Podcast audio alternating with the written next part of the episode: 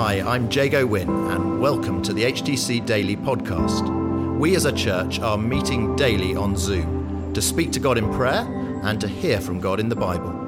For those of you who can't join us live or who want to listen again, we're featuring the daily Bible thought as we journey through Matthew's Gospel in the first part of 2021, and we're also including how we're being encouraged to pray each day. Today it's Ben Rogers starting at Matthew 25, verse 31. And it says, When the Son of Man comes in his glory, and all the angels with him, he will sit on his glorious throne. All the nations will be gathered before him, and he will separate the people from one another, as a shepherd separates the sheep from the goats. He'll put the sheep on his right and the goats on his left. Then the king will say to those on the right, Come, you who are blessed by my Father, take your inheritance, the kingdom prepared for you since the creation of the world. For I was hungry, and you gave me something to eat. I was thirsty, and you gave me something to drink. I was a stranger, and you invited me in. I needed clothes, and you clothed me. I was sick, and you look, looked after me. I was in prison, and you came to visit me. Then the righteous will answer him, Lord, when did we see you hungry and feed you, or thirsty and give you something to drink? The king will reply, Truly I tell you, whatever you did for one of the least of these brothers and sisters of mine, you did for me. And then he says the opposite to the goats on the other side. He says, Depart from me, you who are cursed, because you didn't do these things that I've said. Um, as you'll know by now, part of HTC Daily is trying to tackle big, meaty topics in five minutes and trying to do them justice. But when the topic is something like salvation and predestination, I think I get to play a pass card. So that's what, that's what I'm going to do this morning on the salvation topic. I'm going to let Jago or someone else cover that in you know a 20 minute sermon full of analogies and all of that. Um, but this morning we're just going to skim that and actually focus on what this passage has to say about generosity because I think it has a huge amount to say about how we help people practically. Now, to understand what it says about generosity, you do have to look at what it says about salvation.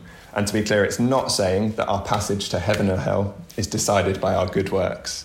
The Bible's really clear elsewhere that it's our faith that saves us. Romans 10 says, if you confess with your mouth Jesus is Lord and you believe in your heart, you will be saved. So it's not saying that, but it is saying that it's not just confess and kick back. You know, you've got a one way ticket to heaven, you're sorted. Instead, what it's saying is what we do here really matters. Not because of how it affects our salvation, but because of what it says about our hearts and what's going on inside us. Um, this is one of the biggest shifts from the Old Testament to the New Testament.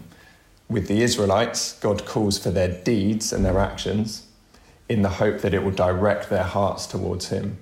Whereas in the New Testament, through Jesus, He calls for our hearts in the hope that it will shape our deeds.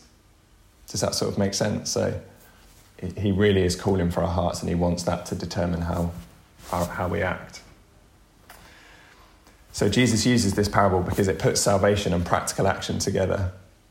Um, and it's part of a three part answer he gives uh, where the disciples say, Lord, what will be the sign of the end of the age? And they're kind of wanting to do the whole stargazing future, what's, what's going to happen?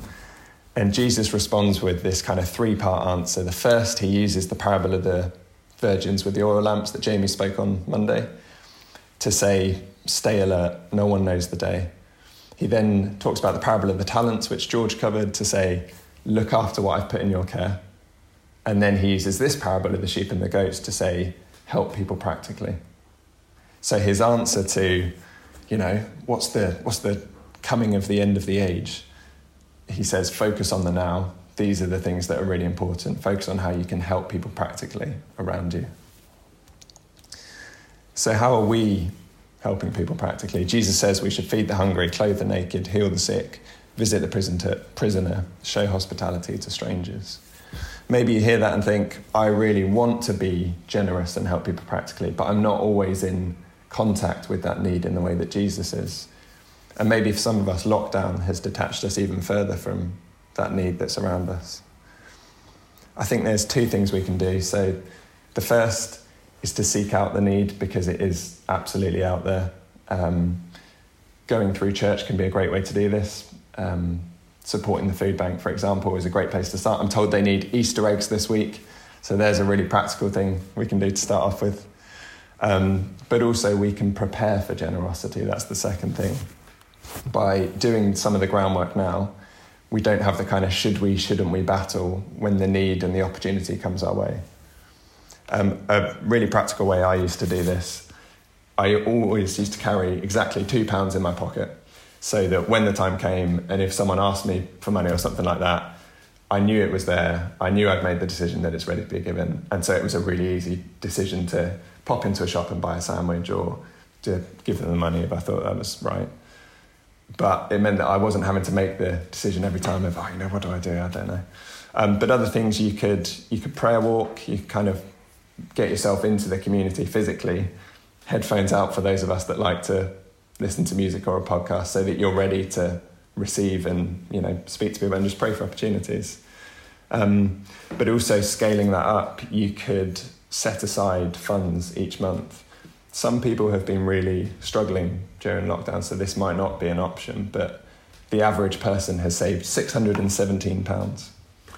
So, how much of that are we putting towards meeting other people's needs? And how much is going towards maybe a house deposit or a TV, which might be good things, but they're not necessarily what Jesus calls out as this immediate need? Now, I know that's challenging, and I'm working through that myself, let me be clear. Um, but the Christian walk calls us to look outwards, it calls us to focus on other people.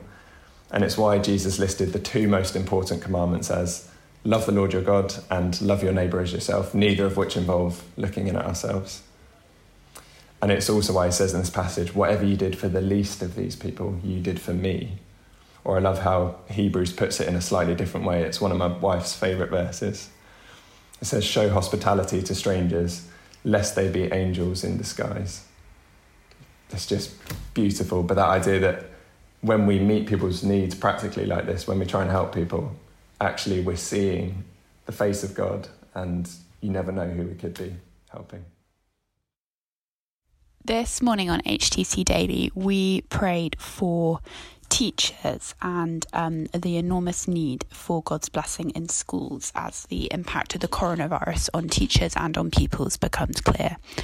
And after Ben's talk, we then moved for the Spirit to move in our hearts to help people practically responding to Jesus' words that what we do for the least of these, we did it for Him. Take care. See you on HTC Daily soon.